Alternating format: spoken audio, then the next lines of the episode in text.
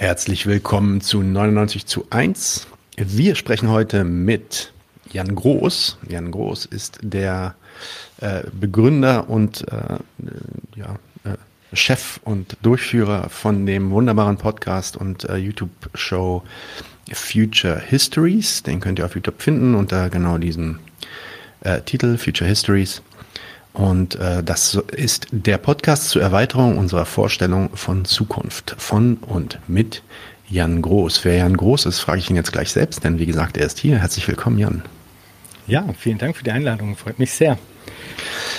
Es ist uns natürlich eine Ehre, dass du hier bist. Ähm, und bevor wir loslegen, über deinen Podcast und deine Projekte zu sprechen, kannst du dich vielleicht erstmal vorstellen. Wer bist du und was machst du so? Ja, also ich meine, eine Sache, die ich mache, die für mich sehr wichtig ist, die hast du ja schon genannt in der Anmoderation. Ich mache den Podcast Future Histories, der wirklich, also mittlerweile ein ja, sehr bedeutender Teil meines Lebens ist, kann man echt sagen. Ja. Ich bin auch wissenschaftlicher Mitarbeiter äh, an der Universität Kiel, Christian Albrechts Universität zu Kiel und dort am äh, Arbeitsbereich für soziologische Theorie. Ähm, kurz zu dem Podcast wann hast du den angefangen? Ich gucke gerade. Äh, ähm, die erste 2019 Folge? war das. Das heißt, es ist ein Prä-Pandemie-Podcast. Ja, genau, Prä-Pandemie-Podcast. Das war auch, glaube ich, gerade noch so äh, zu, zu einer Zeit, wo zwar schon Podcasts an sich recht populär waren, aber mit der Pandemie ist das natürlich dann irgendwie so explodiert. Insofern hatte ich, also habe ich das Gefühl, war ich da noch zeitlich eigentlich gut dran, dass es äh, nicht mitten in diese komplette ähm, eben Explosion an Angebot, was Podcasts anbelangt, äh, hineinragte. Ja, wir haben angefangen, ähm, die erste Folge war tatsächlich mitten in der Pandemie, Januar 2021. Und äh, war auch auf jeden Fall schon verschuldet durch den Fakt, dass man äh, viel zu Hause sitzt und da dann auch andere Sachen machen kann. Ähm, und andere Sachen, die man so draußen gemacht hat, jetzt nicht mehr möglich sind. Aber krass, ihr habt schon, Moment, dann, ihr habt, ich habe irgendwas gesehen, habt ihr nicht 180 Folgen?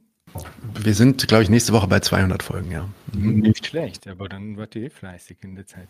Ja, aber, aber da muss man auch sagen, wir sind nicht wie du allein unterwegs, sondern wir haben jetzt wirklich fünf Leute mit am Start. Die helfen auch alle. Und ja, und für, für, für das Team, was wir haben, ist der Output trotzdem äh, sportlich. Und, aber wir haben uns das halt als Ziel gesetzt, dann wirklich mindestens zwei Folgen die Woche zu produzieren und dann kommt man halt relativ schnell drauf. Und so ein paar extra Folgen hier und da. Und, ja. Aber äh, wir reden ja äh, nicht über uns, sondern über deinen Podcast. Kannst du vielleicht erstmal dann da erzählen, wie kamst du denn dazu 2019? Also wenn das nicht Pandemie motiviert war, wie kamst du dazu, diesen Podcast zu starten? Was motivierte dich dazu? Und, und vor allem, ähm, äh, was motivierte dich, über diese Themen zu sprechen, die du da auch behandelst? Mhm. Ja, also du hast es ja vorhin auch schon in der Antwort gesagt, der Untertitel ist äh, der Podcast zur Erweiterung unserer Vorstellung von Zukunft. Und ähm, also zum einen ist das auch so ein bisschen Programm, also da geht es auch wirklich drum, diese, diese Vorstellung von Zukunft zu erweitern. Und das war gleichzeitig auch eigentlich ja die Motivation, die da am Anfang stand. Ich hatte wirklich das Gefühl, dass eigentlich die Bandbreite an Zukünften, die mir da so im öffentlichen Diskurs gemeinhin dargeboten wird, dass die eigentlich viel zu begrenzt ist und hatte einfach auch das aufrichtige Bedürfnis, da irgendwie ähm, ein, ein größeres Spektrum kennenzulernen. Also es ist insofern auch so ein bisschen meiner Unwissenheit geschuldet, sage ich mal, ja. Und ähm, eben jetzt versuche ich da mit Future Histories so einen, einen kleinen Beitrag zu leisten in der Erweiterung äh, dieser, dieser Bandbreite an Zukünften und äh, bin da eben auch sehr dankbar an für meine Gäste, die, die da wirklich sehr ähm, viele spannende Sachen mit einbringen, muss ich sagen. Also dieser, dieser Erweiterungsprozess, der hat zumindest jetzt mal für mich schon mal ganz gut funktioniert, ja, im Dialog mit meinen Gästen. Was war für dich so ein Highlight an Gästen, die du, ich meine, ohne jetzt die anderen Gäste abzuwerten, aber was war so dein, wow, jetzt habe ich den? Ja, ja, ja, ja, das ist ja immer ein bisschen schwierig. Ne? Das klingt immer gleich schon so ein bisschen wertend, ja. Also ich möchte da niemanden ähm, irgendwie über die den anderen stellen. Ähm, vielleicht mache ich so, die Future Histories Live-Sachen, die sind schon immer sehr speziell, ne? Einfach weil das nochmal so einen anderen Charakter hat mit dem Publikum. Also ich mache ab und zu eben auch ähm, Live-Aufzeichnungen, also live heißt dann nicht live gestreamt, sondern eben vor Publikum. Und das ist schon einfach immer recht besonders, weil es eine andere Form der Interaktion darstellt, natürlich auch, weil das Publikum da ist. Man ist irgendwie auch nochmal anders aufgeregt. Dadurch ähm, werden die Gespräche andere, wo ich jetzt gar nicht sagen würde, dass die Gespräche dadurch besser werden würden als die, die nicht vor Publikum stattfinden oder sowas. Aber es hat einfach nochmal so einen ganz eigenen Charakter, der irgendwie ähm, auch sehr schön sein kann. Also ich habe die Freude, dass ich jetzt schon seit eben drei Jahren eigentlich, also dieses Jahr zum dritten Mal im Sommer beim Hamburger Zollo-Kollektiv eben eine Future Histories Live-Folge aufzeichne und das ist einfach auch eine ganz schöne Atmosphäre dort. Der Ort ist toll, die äh, Zollos sind toll und dann hatte ich auch noch eben ganz großartige Gäste dort immer. Eva von Redeker beim ersten Mal, dann Katharina Hoppe und jetzt diesen Sommer äh, Bini Adamczak. Also das sind schon immer sehr äh, besondere Momente für mich. Und auch eine Future Histories Live-Folge war ähm, mit Benjamin Breton. Da habe ich mich schon auch sehr gefreut, weil der auch einfach ähm, als Theoretiker für mich äh, sehr, sehr relevant und spannend ist.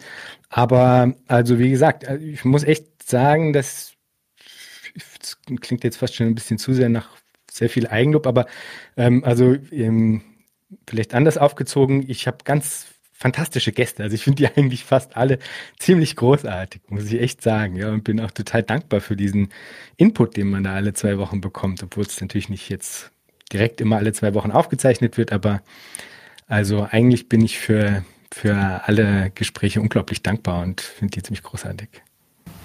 Ja, muss ich sagen, kann ich mich ganz äh, gut mit verbinden. Also einer der großen ähm, Motivation, äh, bei den Podcast bei uns zu starten, war auch für mich äh, auf jeden Fall selber zu lernen und dann überhaupt, also auch überhaupt, dass du in der Lage bist, ne, so ein Buch zu lesen, wo du sagst, wow, da habe ich jetzt was gelernt und dann kann ich im Nachhinein mit dem Buchautor sprechen und ihm Fragen stellen und ihn das nochmal präsentieren lassen. Und das ist, äh, ist schon auf jeden Fall äh, ein sehr cooler ähm, ja, Job ist es nicht. Wir verdienen nicht so viel Geld dran, aber es ist auf jeden Fall eine sehr coole Tätigkeit. Ja, voll. Na, also ja. das ist schon sehr speziell, ja. Und also es ist auch so bei mir, dass ich, ähm, ich mache ja auch eben Doktorat und also es klappt eigentlich ziemlich gut, dass ich das äh, immer wieder so ähm, ineinander fließen lasse. Ne? Also ich habe jetzt dann auch in Kiel Podcasten als erweiterte Forschungspraxis äh, unterrichtet, als Lehrforschungsprojekt. Und es ist schon wirklich so, dass ich auch den Podcast als eine Form von, ja, wenn man so will, Forschungsvehikel einsetze in einer bestimmten Art und Weise. Ja, also zumindest ähm, ist das für mich so. Ob andere das dann irgendwie akzeptieren würden, das so zu framen, ist wieder eine andere Frage. Aber also eben dieses sicher Arbeiten gibt es natürlich auf einer inhaltlichen Ebene, aber es ist auch, finde ich, in einer bestimmten Art und Weise eben ein forschendes äh, Interesse, das da mitschwingt. Mal mehr, mal weniger, ne? Ja, 100 Prozent. Also würde ich, würde ich so auch unterschreiben. Ja, ist interessant. Äh, so habe ich das auch noch nie gedacht. Ähm, schon, dass man versucht, natürlich auch Forschung und Wissen zu popularisieren auch und zugänglich zu machen. Äh, das ist auf jeden Fall ein großer Aspekt. Aber klar, ja, was man da selber auch noch mitnimmt und lernt. Als du 2019 angefangen hast mit Future Histories, hast du dir da irgendwelche Ziele gesetzt? Wolltest du irgendwas Bestimmtes erreichen oder wolltest du jemanden Bestimmten erreichen? Hattest du eine Zielgruppe, die du dir irgendwie vor Augen geführt hattest? Hm. Eigentlich weder noch. Also ich wollte nichts Bestimmtes erreichen. Also könnte ich mich jetzt nicht daran erinnern, dass ich mir da irgendwelche Ziele gesetzt hätte in irgendeiner Form, so konkrete oder so. Und auch mit dem Publikum ähm, nicht so wirklich. Also auch da habe ich eigentlich nicht jetzt irgendwie so eine konkrete Vorstellung davon, wen ich erreichen will. Es läuft eigentlich eher anders. Also dadurch, dass ich bestimmte Setzungen gemacht habe in der Art und Weise, wie ich den Podcast aufziehe, ergibt sich ein bestimmtes Publikum, so würde ich es sehen eigentlich. Ne? Also für mich war immer klar, es, ähm, also es geht nicht darum, dass ich jetzt eben so eine klassische Vermittlerrolle irgendwie da erfüllen ähm, wollen würde. Also es geht auch nicht darum, irgendwie sowas wie klassische Wissenschaftskommunikation oder so zu machen, in der ich irgendwie dafür zuständig wäre, komplizierte Inhalte quasi einfach verpackt einer Öffentlichkeit irgendwie darzubieten. So, das interessiert mich, also ist nicht mein Ding. So, darum, darum gibt es Future Histories nicht, sondern Future Histories gibt es, um was herauszufinden. Ne? Und, und, und zwar wirklich so in aller Tiefe auch. Und die muss dann halt auch zugelassen werden. Ne? Das heißt auch, dass ich mir da irgendwie keine Illusionen mache, dass das also manchmal auch eine Form von Komplexität in der Sprache oder sowas hat, die ähm, die einfach nur ein bestimmtes Publikum anspricht. Ne? Also es ist halt dadurch dann auf eine Art automatisch irgendwie auch ein Nischenprodukt in Anführungsstrichen. Ist zwar kein Produkt, aber ein Nischending. Und ähm, genau, also da, dadurch wird das dann, glaube ich, eher so in, in bestimmte Bahnen äh, gelenkt in Bezug auf das Publikum. Ne? Also weil es einfach definitiv nicht so breitenwirksam zugänglich aufbereitet ist, ne, auf einer, auf der, in Bezug auf die Art und Weise, wie die Inhalte jetzt eben daherkommen im Podcast. Ne? Also ja. ja, vielleicht bin ich auch Nische. Ich glaube, ich glaube nicht, aber für mich ist es trotzdem noch äh, sehr angenehm und sehr gut zu verfolgen. Also äh, ja, ich finde cool. find das schon sehr, sehr für, auf jeden Fall Nadim-tauglich. Ähm, ja. Aber was mich jetzt interessieren würde, ja, was mich jetzt interessiert. Das kann ich jetzt dann auf die Future Histories Homepage. Uff, Stempel, genau. Ja. nice. ähm, aber was mich äh, dann interessieren würde, wie du das gerade äh, formuliert hast, fand ich spannend, diese Idee, dass ähm, ja, dass quasi mit dem Podcast wirklich auch vielleicht jetzt nicht mit dem höchsten Anspruch und auch noch nicht so klar ausdefiniert, aber trotzdem schon Wissenschaft betrieben wird irgendwie und, und auch wirklich Erkenntnis gesammelt wird, vielleicht sogar irgendwie neue Erkenntnisse zustande kommen. Hast du da Learnings, wo du sagst, oh, ey, da gab es so ein paar Momente in den Diskussionen oder in den Gesprächen mit den Leuten, wo wir, wo wir gemerkt haben, ah, wir haben hier jetzt was Neues gefunden eigentlich. Ähm, und kannst du das mal ähm, vielleicht als Beispiel bringen, wenn du da was hast?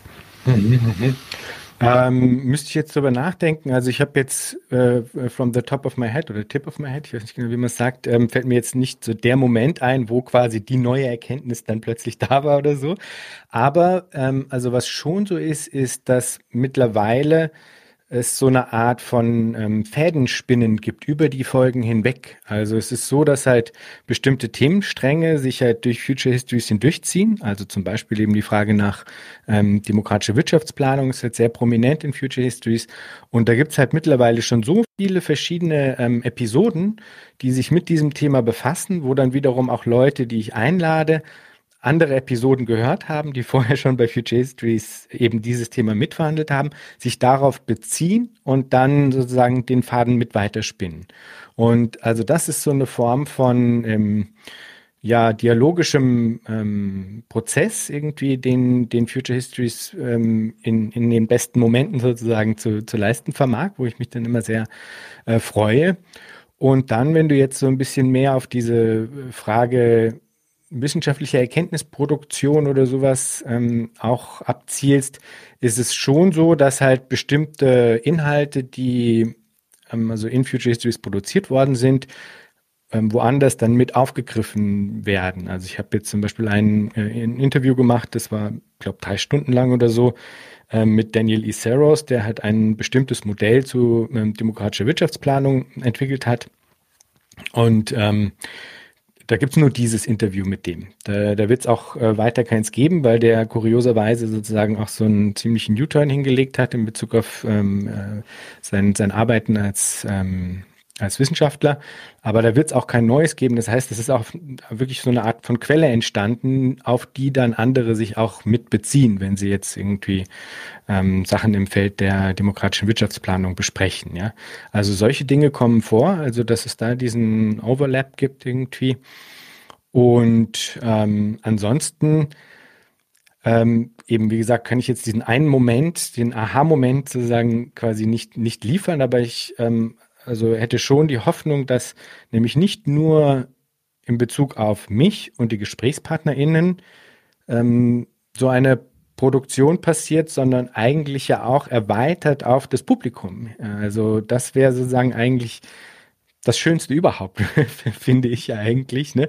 wenn die Zuhörerinnen und Zuhörer ähm, und das hoffe ich doch, dass sie tun, also aktiv an diesen Dialogen nämlich dann teilnehmen, eben aktiv. Also dass es da ein, ein Mitdenken, ein, ein Mitweiterentwickeln von Gedanken gibt und die tragen sich dann wo auch immer hin. Ne? Das kann ja unterschiedlichste Ausformungen annehmen und also zumindest weiß ich von ein paar Leuten, die haben mich dann auch angeschrieben, dass sie in ihren Forschungsarbeiten jetzt zum Beispiel, weil sie eben in Future Histories auf diesen Themenstrang der demokratischen Wirtschaftsplanung aufmerksam geworden sind, dass sie das interessiert hat und dass sie jetzt in ihrer eigenen forschenden Arbeit ähm, sich auch diesem Themenfeld ein bisschen, äh, nicht nur ein bisschen diesem Themenfeld zuwenden wollen. Also insofern gibt es da eben auch ähm, ja, Prozesse ähm, der im erweiterten Sinn dialogischen Erkenntnisproduktion, die auch über das eigentliche Gespräch dann hinausgehen. Und das ist natürlich total ähm, fein und, und, und schön äh, zu hören, wenn, wenn man sowas dann auch als Rückmeldung bekommt, natürlich. Ne?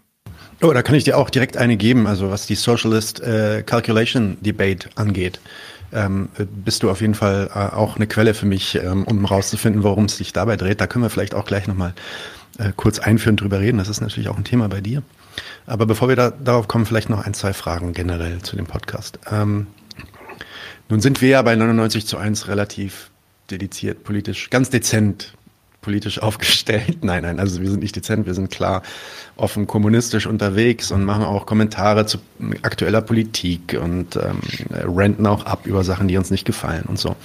In deinem Podcast bist du, würde ich sagen, äh, schon eher politisch neutraler aufgestellt, im Sinne, dass du selber jetzt nicht dahergehst und irgendwie ähm, aktuelle Politik kommentierst, deine eigenen Positionen so ins Feld bringst, aber du beschäftigst dich nichtsdestotrotz mit der Frage von Zukunft von, und, und auch explizit von Postkapitalismus. Das ist natürlich dann was, was dich interessiert. Und dann gibt es auch so Short-Videos über den demokratischen Sozialismus, es gibt Videos über den Anarchismus und da würde mich jetzt einfach interessieren. Es kann sein, dass du das nicht beantworten willst, dann gehen wir einfach zur nächsten Frage. Aber was ist deine, eigentlich, deine eigene politische Perspektive? Weil es wirkt ja dann doch schon so, als hättest du da auch eine politische Motivation hinter. Ähm, kann man dich da irgendeinem ideologischen Lager zuordnen? Oder inwiefern würdest du deine Arbeit ähm, einordnen, äh, politisch gesehen? Ähm, ja, also ich, ich glaube tatsächlich, dass ähm, das mit diesem, mit diesen klassischen politischen Lagern oder so einer äh, bestimmten Orthodoxie, das sind das nicht so für mich nicht so relevant ist. Also oder das dass das nicht die Kategorien sind, innerhalb derer ich mich da auch selbst verorte. Das hat unterschiedlichste Gründe, ähm, sei es entweder Unwissen, dass ich das Gefühl habe, ich kenne sozusagen, äh, hätte jetzt gar nicht das Gefühl, dass ich irgendeine dieser Orthodoxien zu Genüge kennen würde, als dass ich quasi ganzen, also vollen Herzens sagen äh, könnte, so, ja, das bin ich, das ist meins oder keine Ahnung was. Also, aber vor allem ist es auch einfach so, dass, dass das also einfach nicht die Parameter sind, innerhalb derer ich mich selbst verorte. Also ich finde, es gibt unglaublich viele spannende Elemente an diesen verschiedensten äh, Denkschulen, äh, äh, Paradigmen und so weiter. Also ich kann genauso gut ähm, äh, vieles aus dem Anarchismus äh, ziehen wie aus dem Marxismus und äh, unterschiedlichsten anderen Bereichen. Also ich hätte nicht das Gefühl, dass es da diesen diesen einen Weg gibt und der hat sozusagen auf allen Ebenen das Richtige äh, bereitzuhalten, sozusagen, ja, dass auf, dass ich dann immer quasi mich mh, hm, sicher irgendwie zurückziehen könnte oder so. Also insofern ist es auch ein unsichereres Terrain. das, ähm, die, die Vokabel stimmt dann, glaube ich, eh auch. Ähm, und halt auch eine Art von Suchbewegung. Also das ist, glaube ich, also auch ein Element da dran. Ne? Also ähm, ich äh, hätte eben das Gefühl, es gilt dann noch was herauszufinden. Es ist nicht so, dass da jetzt ähm, die Antworten eigentlich schon da wären und nur die Welt hat es nicht gecheckt, sozusagen, ja. Und wir müssen jetzt diesen einen straighten Weg, der da doch ausbuchstabiert steht in dem Buch, irgendwie eigentlich nur durchexerzieren und dann wird alles gut so, sondern ähm, es gilt eben definitiv noch was herauszufinden und um bestimmte Fragen eben produktiv zu behandeln, hätte ich eher das Gefühl, ähm, man, man muss schauen, dass man aus verschiedensten Ecken ähm, Erkenntnisse äh, zusammenbringt und zusammensammelt und äh, durchwühlt und zusammenmischt und durcharbeitet und so weiter. Also eben äh, das mit diesen Schubladen, das funktioniert äh, insofern für mich dann nicht so gut. Du hattest auch die äh, Tagespolitik quasi angesprochen, weil du meintest, ihr äh, basht da auch manchmal einfach so, das ist wirklich was, was ich überhaupt nicht mache eigentlich. Ne? Also das ist überhaupt nicht die Ausrichtung von Future Histories und es ist auch nicht ähm, ich kann, also ich kann, könnte es nicht leisten und ich will es auch auf gar keinen Fall leisten. Auch weil, weil ich es also einfach, glaube ich, ziemlich ätzend fände, ehrlich gesagt, das machen zu müssen. Das ist furchtbar ätzend, auf jeden Fall. ja, also weißt du, weil ich meine, das ist ja, also das eben, es ist ja schon so, ich frage ja auch am Schluss dann immer noch die Frage, wenn du die Zukunft vorstellst, was stimmt dich freudig, ja? Also ich glaube, äh, wenn ich jetzt ähm, permanent mich mit der Tagespolitik auseinandersetzen müsste, das dann auch noch irgendwie kommentieren und da, da, da, da. Ich glaube, dann, das würde mich sowieso innerlich zerfressen, also würde mich kaputt machen, glaube ich, äh, kann ich ja. richtig gut. Wenn du in den Abgrund schaust, wird der Abgrund irgendwann wirst du irgendwann zu dem Abgrund so äh, genau ja genau insofern also habe ich da einfach eine andere andere ähm, Ausrichtung, würde ich sagen. Ja? Aber ich würde auf keinen Fall sagen, dass Future History ähm, also unpolitisch ist. Ne? Also das mhm. ähm, sehe ich überhaupt nicht so. Es sind halt andere, andere Formen der Politiken und auch eben ein ganz, also ein anderes, ähm, ja, nicht Niveau, das stimmt nicht, sondern eine andere, also eine andere Ebene, Verhandlungsebene als jetzt eben so eine tagespolitische Ebene, auf der eben dann durchaus sehr dezidiert politische Dinge ähm, verhandelt werden. Also apolitisch ist es auf keinen Fall, aber in einer anderen Art und Weise halt ähm, politisch als jetzt eben so ein tagespolitisches Kommentar oder sowas. Würdest du sagen, dass du versuchst mit dem Podcast, dadurch, dass du ja diesen Fokus hast auf Zukunft, äh, die Sachen, die in der Zukunft quasi Geschichte sein werden, ähm, Future Histories, ne? Ähm, dass du damit auch implizit eine Kritik ausübst an den gesellschaftlichen Zuständen heutzutage? Also ich weiß nicht, wenn man sich, äh, ich glaube, du hast über Enteignung gesprochen ähm, mit, mit Sabine, glaube ich, ne? Mhm. Äh, Sabine Nuss, die war auch bei uns. Oh, warte, jetzt bist du wieder geblieben. Ist da dann, entschuldige, ja, sorry. Ist ja. da dann, ich komme immer auf den Knopf, deswegen. Ist da da implizit dann auch schon die Kritik an den gesellschaftlichen Zuständen, beziehungsweise ist dir das was Wichtiges, dass da auch eine Kritik mit einherschwingt?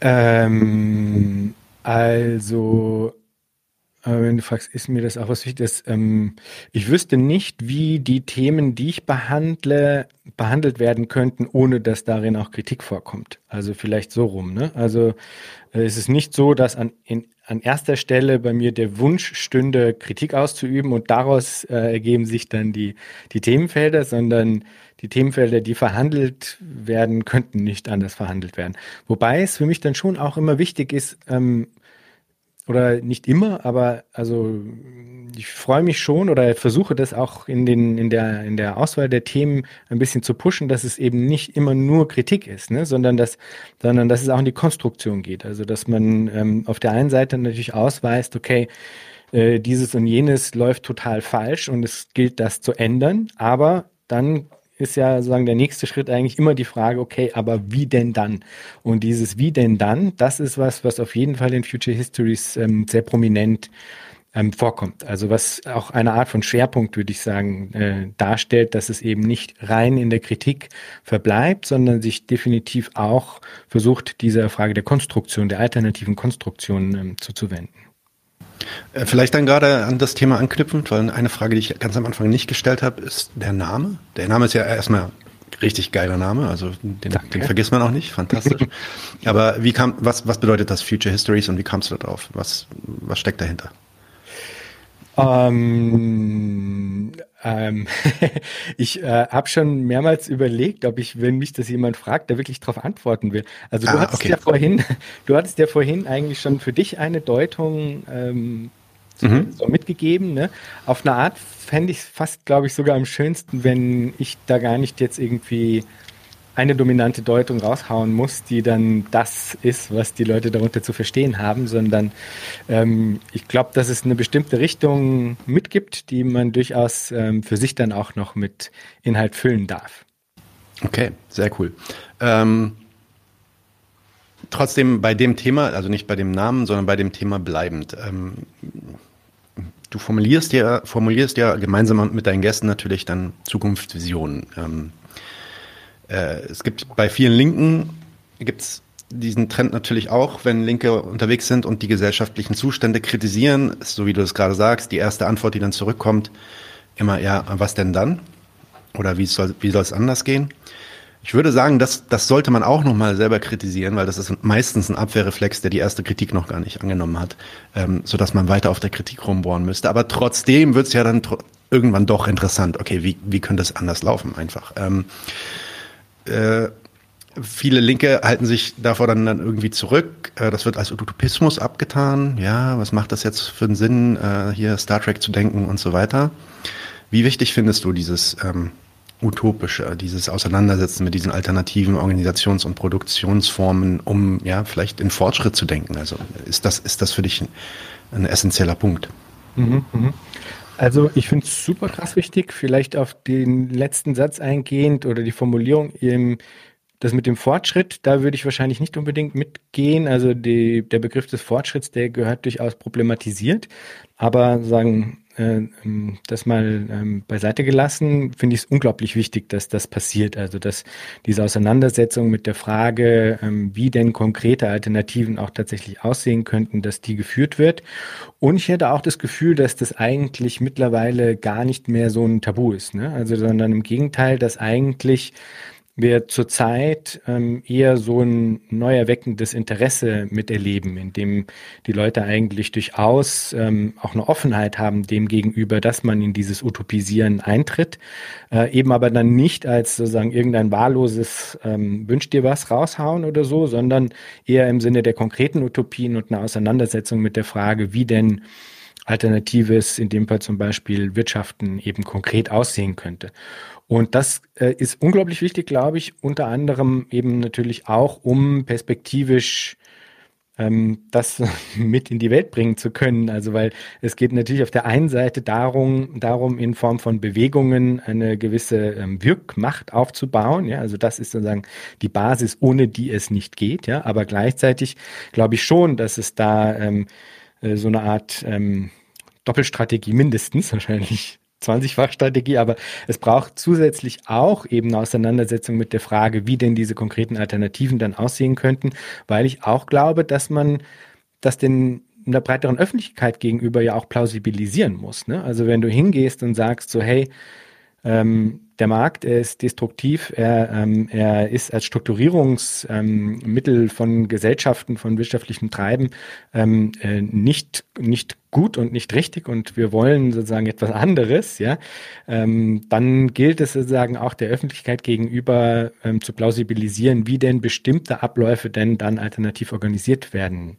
sollen. Ne? Also einfach nur sagen, nein, das wollen wir nicht, reicht da dann, glaube ich, auch nicht aus, um breite Massen zu mobilisieren. Ne? Also sonst steht man quasi dann, wenn es dann geklappt hat, dass man irgendwie äh, die Massen mobilisiert und äh, äh, sagen wirklich dazu kommt, äh, Alternativen umzusetzen, ja auch irgendwie mit leeren Händen da. Ne? Das ist ja auch irgendwie nichts in der Sache irgendwie.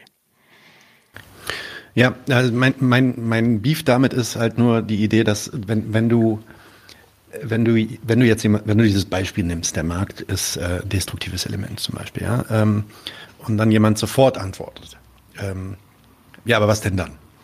Was, wie machen wir es anders? Äh, ist für mich meistens ein Anzeichen dafür, dass dieses, dieses erste Argument, nämlich dass der Markt ein destruktives Mittel ist, was nicht in unserem Interesse läuft, noch gar nicht so richtig verstanden wurde, dass das sogar affirmiert wird, dass es eigentlich, eigentlich was Gutes ist, eigentlich in meinem Interesse und ich glaube erst dann, dass es was Schlechtes ist, wenn es was Besseres gibt und ich das und das ich das irgendwie bewiesen bekomme und da ist mein Zweifel halt einfach nur dadurch, dass wir diese Utopien halt de facto noch nicht umsetzen können ähm, in, in, in, in der Art und Weise, die wirklich uns die empirische Grundlage geben könnte, zu zeigen, hier, guck mal, da, das läuft besser. Mhm. Ja, dass äh, man die wahrscheinlich damit auch nicht überzeugt bekommt. Was, was, ist, was sind da deine Erfahrungen so? Nö, würde ich total unterschreiben. Also sehe ich auch, finde ich, eine absolut richtige Analyse. Ne? Also deswegen glaube ich auch, es braucht diese Aha, ich sehe in meinem Fenster, sieht man gar nicht meine beiden Fenster, wenn ich hier so viel gestikuliere. Es muss halt aus unterschiedlichen Richtungen kommen. Ne? Also, ähm, also äh, deswegen braucht es ja sozusagen das, was ähm, äh, was Eva von Redeker in ihrem Buch ein, ein bisschen ähm, vielleicht äh, fremd, fremdsprachlich komplex äh, interstitielle Metalepsis nennt. Also es braucht sozusagen, okay. es braucht quasi ähm, die schon in den Nischen gelebte Praxis, ja, die das Alternative schon jetzt eben praktiziert, ähm, ähm, äh, dass, dass sozusagen dann eigentlich äh, im Grunde das Zukünftige schon in der Gegenwart eigentlich äh, mit vorhanden ist. Ne? Und auf diese Dinge gilt es dann halt auch zu verweisen. Also es ist ja so, dass ähm, es durchaus äh, vielfältigste Experimente, vielfältigste äh, Zugänge zu Fragen alternativen Wirtschaftens schon jetzt als gelebte Praxis gibt. Und wenn dann eben jemand herkommt und sagt, ja, okay, aber haha, demokratische Planwirtschaft, so zeig mal her, das, äh, bevor ich es nicht gesehen habe, kaufe ich es nicht mäßig, ja, ähm, dann kann sich das sehr wohl natürlich ähm, richtigerweise auf dieses abstrakte Modell ähm, äh, beziehen, dass man ihm vielleicht versucht hat zu plausibilisieren. Ähm, aber es gilt eben ähm, im Sinne der Mehrfachstrategie ja genauso die wie gesagt, auf der einen Seite Bewegungen, aber auch sozusagen die jetzt schon existierenden ähm, Praxen eigentlich ähm, zu, zu, zu nähren, zu betonen, auszuweisen und so weiter. Also das, ohne das geht es nicht, ja. Also weil du sonst nämlich ja auch immer, also äh, eigentlich nur ein leeres Modell haben willst, wirst. Ne? Also weil wenn es, wenn es nicht sowieso eigentlich den Nährboden der alternativen Praxis schon in der Gegenwart gibt, dann ähm, kommst du ja immer in so eine Situation, in der irgendwie dieses Modell dessen, wie es zukünftig sein sollte, ja, zusammengebracht werden kann mit der jetzigen Realität. Ja? Und wenn es da aber keinen, nicht eh schon existierende Überlappung gibt zwischen den beiden, ähm, wird es eigentlich eher hässlich, zeigt die Geschichte, sage ich mal. Ähm, dieses Konzept von äh, Eva Redecker, äh, da gibt es, also ein, hat mich jetzt gerade erinnert an ein Zitat von Marx. Ähm, das, das, bezieht sich eigentlich auf die Frage der Gewalt. Aber in dieser Frage der Gewalt benutzt er eine Metapher, die, glaube ich, sehr gut zu dem passt, was du gerade meintest. Nämlich er sagt, die Gewalt ist der Geburtshelfer jeder alten Gesellschaft, die mit einer neuen schwanger geht. Also dass diese Elemente der neuen Gesellschaft sich bereits in der alten Gesellschaft herausbilden und sich weiterentwickeln wollen. Und, und, die Frage der Gewalt ist dann natürlich eine andere, die müssen wir jetzt nicht diskutieren. Aber, ja, die wäre nämlich schon nochmal spannend. Ne? also genau. ist der, der Binis Arbeit ähm, auf jeden Fall auch sehr aufschlussreich in der Hinsicht. Ne? Ja. Ähm, gut. Moment. Damit habe ich auch direkt meine nächste Frage erledigt, nämlich inwiefern du glaubst, dass wir diese Utopien auch auf der Linken brauchen. Ich glaube, das haben wir damit schon abgehakt. Jetzt würde ich dann direkt mal so zu ein paar thematischen Fragen kommen, um vielleicht einen Vorgeschmack zu geben auf deinen Podcast mit den Themen, mit denen du dich so beschäftigst. Und eine hast du ja schon angesprochen. Ein so, ein so ein roter Faden vielleicht, der sich jetzt durch viele deiner Episoden zieht, die demokratische Wirtschaftsplanung. Das ist was, was äh, ja, dir offensichtlich auch wichtig zu sein scheint. Warum? Erstmal, was meinst du damit und warum glaubst du, ist es so wichtig, dass wir uns damit beschäftigen? Ja, ich glaube, also es ist, ist wichtig, weil es im Kern eigentlich dabei ja um die Frage nach gangbaren Alternativen geht. Und wie ich ja vorhin schon gesagt habe, ich glaube, es muss ein Angebot geben in Bezug auf diese Frage der gangbaren Alternativen, weil sonst wird nicht gegangen. Ja, wenn, also fände ich auch nachvollziehbarerweise irgendwie zu, zu viel verlangt, ne? wenn man jetzt den Leuten sagt, okay, let's go mäßig so, aber man hat so gar keine Idee davon, wie denn das auch aussehen könnte in einer praktischen Hinsicht, was man als Alternative vorschlägt, so dass dann die Massen jetzt nicht unbedingt ähm, losströmen, um, um, um irgendwie mitzumachen, so finde ich auf einer bestimmten Ebene auch nachvollziehbar. Also bei dieser Frage der demokratischen Planung geht es im Kern eigentlich um, um die Frage nach gangbaren Alternativen. Also wenn man Ökonomien eben nicht nach Profitstreben ausrichten möchte, wenn man sie nicht auf äh, Konkurrenz am Markt basieren lassen möchte, nicht auf Zerstörung unserer Umwelten, auf Ausbeutung und so weiter. So, was dann?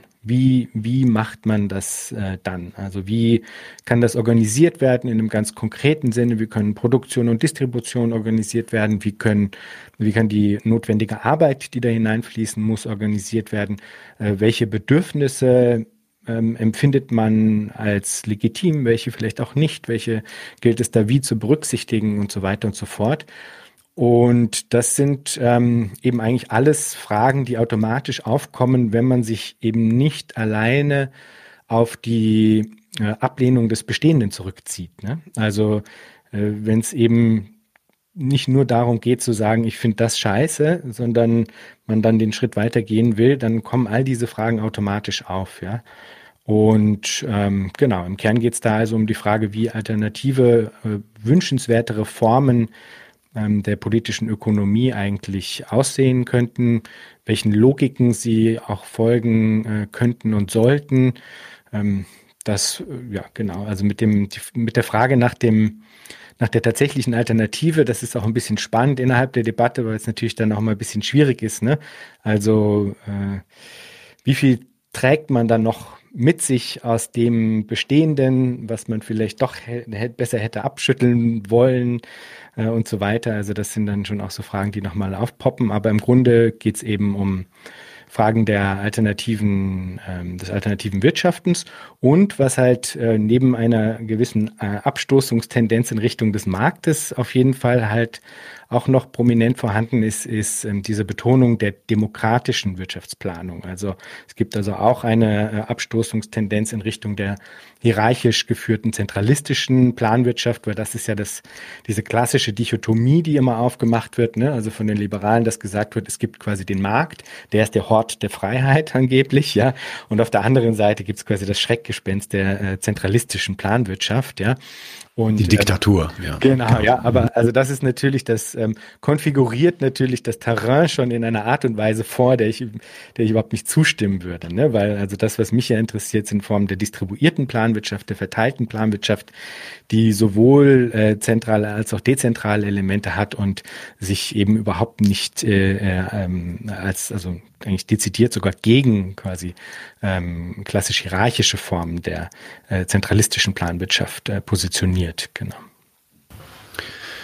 Ähm, nur, nur für dich vielleicht zum Interesse. Wir hatten auch ein paar Folgen dazu gemacht. Wir hatten Helmut Dunkhase zweimal im Gespräch, auch zur Planwirtschaft. Ich glaube, die Folgen hießen sogar so ähm, Alternativen aus dem Rechner und Plädoyer für die Planwirtschaft. Dann Günther Sandleben, mit dem sprechen wir auch über ähm, ja, Gesellschaft nach dem Geld. Und Gisela Notz war vor kurzem bei uns, vielleicht kennst du die auch. Ähm, äh, Theorien alternativen Wirtschaftens ähm, sind vielleicht auch Gäste, die du dir mal angucken könntest. Vielleicht ist das interessant für dich. Mhm. Ähm, ja, dann vielleicht ähm, noch eine weitere Frage, nämlich äh, mein Lieblingsthema, die Socialist Calculation Debate. Kannst du vielleicht mal ganz kurz einfach nur für unsere Gäste zusammenfassen, was das ist und ähm, äh, ja, warum das interessant ist, sich anzuschauen?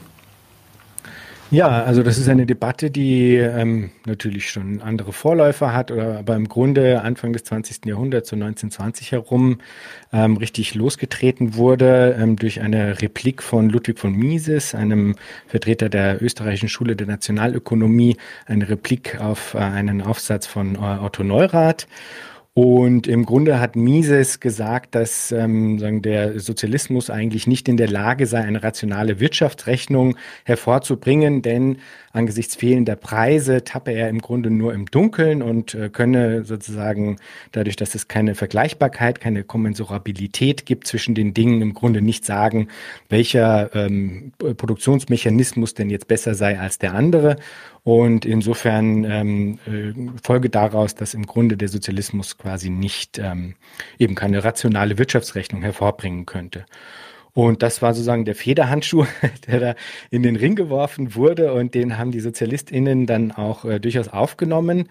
Und interessanterweise eben, ja, eigentlich erstmal so, dass sie äh, das Argument bis zu einem gewissen Grad ähm, äh, angenommen haben, nämlich insofern, als dass sie ähm, also prominent da Oskar Lange, ähm, äh, dass sie eigentlich gesagt haben, ja, okay, ähm, äh, das stimmt schon mit der, mit den Märkten, die können schon was so, aber unsere sozialistischen Märkte, die können ähm, das eigentlich besser, ja. Also wir können mit äh, Schattenpreisen im Grunde sowas ähnliches wie ein Marktgeschehen ähm, simulieren, aber das wird besser sein als das kapitalistische Marktgeschehen, weil nachdem wir ja dann trotzdem Formen der ähm, äh, zentralistischen Planung damit kombinieren, ähm, haben wir sozusagen eine Kontrolle über diese über diese Mechanismen. Insofern sind quasi sozialistische Märkte dann sogar dem den kapitalistischen Märkten überlegen. Das war sozusagen so ein bisschen diese diese Anfangsschiene. Und da muss man dann aber jetzt auf jeden Fall noch wichtigerweise auch hinzufügen, dass jetzt ähm, eben diese Replik von Oskar Lange, ähm, dass das also manifest auf ähm, Modellen der Neoklassik ähm, basiert, also dass die da eigentlich doch äh, gehörige Altlasten mit sich rumschleppen, sage ich mal, ähm, die es eigentlich zu überwinden gelte. Und es gibt dann eben auch ähm, folgende Generationen von äh, TheoretikerInnen, die dann in anderer Form ähm, neu auf diese Debatte ge geblickt haben. Es gab dann verschiedenste Stränge des Marktsozialismus, äh, das hatte ich ja jetzt schon so ein bisschen angedeutet. Und dann vielleicht noch prominent zu erwähnen, ab Anfang der 90er Jahre im Journal Science and Society eine sehr ausgeprägte Debatte ähm, ähm, zu diesem Thema, wo verschiedene ForscherInnen ähm, sich im Zehn-Jahres-Zyklus äh, in Special Issues eigentlich zusammengefunden haben, um Fragen der demokratischen Planung und der Socialist Calculation Debate nochmal neu zu verhandeln. Ähm, einige der Protagonisten ähm, durfte ich eben auch bei Future History schon begrüßen. Robin Hannell zum Beispiel, David Leitman, Pat Devine habe ich auch eine Folge aufgezeichnet. Die kommt als übernächste raus, glaube ich. Ähm, genau, also ähm, das ist so, dass das eben natürlich eine Zeit lang ähm, erstmal so ein doch relativ stark, glaube ich, unterm Radar flog. Also dieses Stichwort vom Ende der Geschichte, wo der Liberalismus glaubte, quasi auf alle Ewigkeit gesiegt zu haben, äh, wäre da vielleicht zu nennen. Aber es ist schon so, dass man eigentlich relativ deutlich, spätestens eigentlich seit äh, 2008, würde ich sagen, und der äh, damaligen Finanzkrise, da schon auch nochmal ein neu erwecktes ähm, Interesse dran feststellen kann. Da gibt es dann eben TheoretikerInnen wie äh, Frederick, Frederick Jameson, der sozusagen das äh, nochmal neu ins Spiel gebracht hat. Dann gab es 2019 das sehr erfolgreiche und ähm, ja auch so ein bisschen populär orientierte Buch The People's Republic of Walmart, das eben dieses Thema auch aufgegriffen hat. Und ich würde sagen, dass es ähm, also jetzt derzeit eigentlich eine sehr lebendige ähm, neue Debatte rund um diese Fragen der demokratischen Wirtschaftsplanung gibt und eben äh, Future Histories ist freudigerweise ein, ein ähm, Ort, an dem das sozusagen auch sehr aktiv mitverhandelt wird. Exzellent. Okay, dann vielleicht als letzte Frage. Du hast es gerade auch schon angekündigt, was die nächste Folge sein wird demnächst. Was sind so deine Pläne in den nächsten Monaten, vielleicht im nächsten Jahr? Jetzt kommt ja 2023 bald. Hast du da schon eine Idee, wo es hingehen wird? Ja, also ähm, ich meine, Folgen habe ich echt jetzt gerade, das hat sich so ein bisschen so ergeben, richtig viele vorbereitet schon, also schon voraufgezeichnet, glaube ich, sieben oder acht Folgen jetzt ähm, aufgezeichnet schon und noch nicht ausgespielt, die wirklich kommende, also jetzt, wir sind wir am 28. Oktober, Freitag am Sonntag, die ähm, wird eben nicht mit Patty Wein sein, sondern mit Heide Lutosch. Das freut mich sehr, weil die ähm, eben auch eine sehr wichtige Perspektive, eine Perspektive des äh, feministischen Utopis Utopisierens mit hineinbringt, auch mit Blick auf die Planungsdebatte. Und für Future Histories im, im Größeren so gibt's schon auch Pläne, ähm, die unterschiedlich konkret sind, sage ich mal. Ja, also es gibt ja jetzt dann auch ein, ähm, ein englisches Angebot, englischsprachiges Angebot. Ich hatte das früher so gemacht, auch schon immer eigentlich, dass ich so hin und wieder eine englischsprachige Folge mit hineingesprenkelt habe.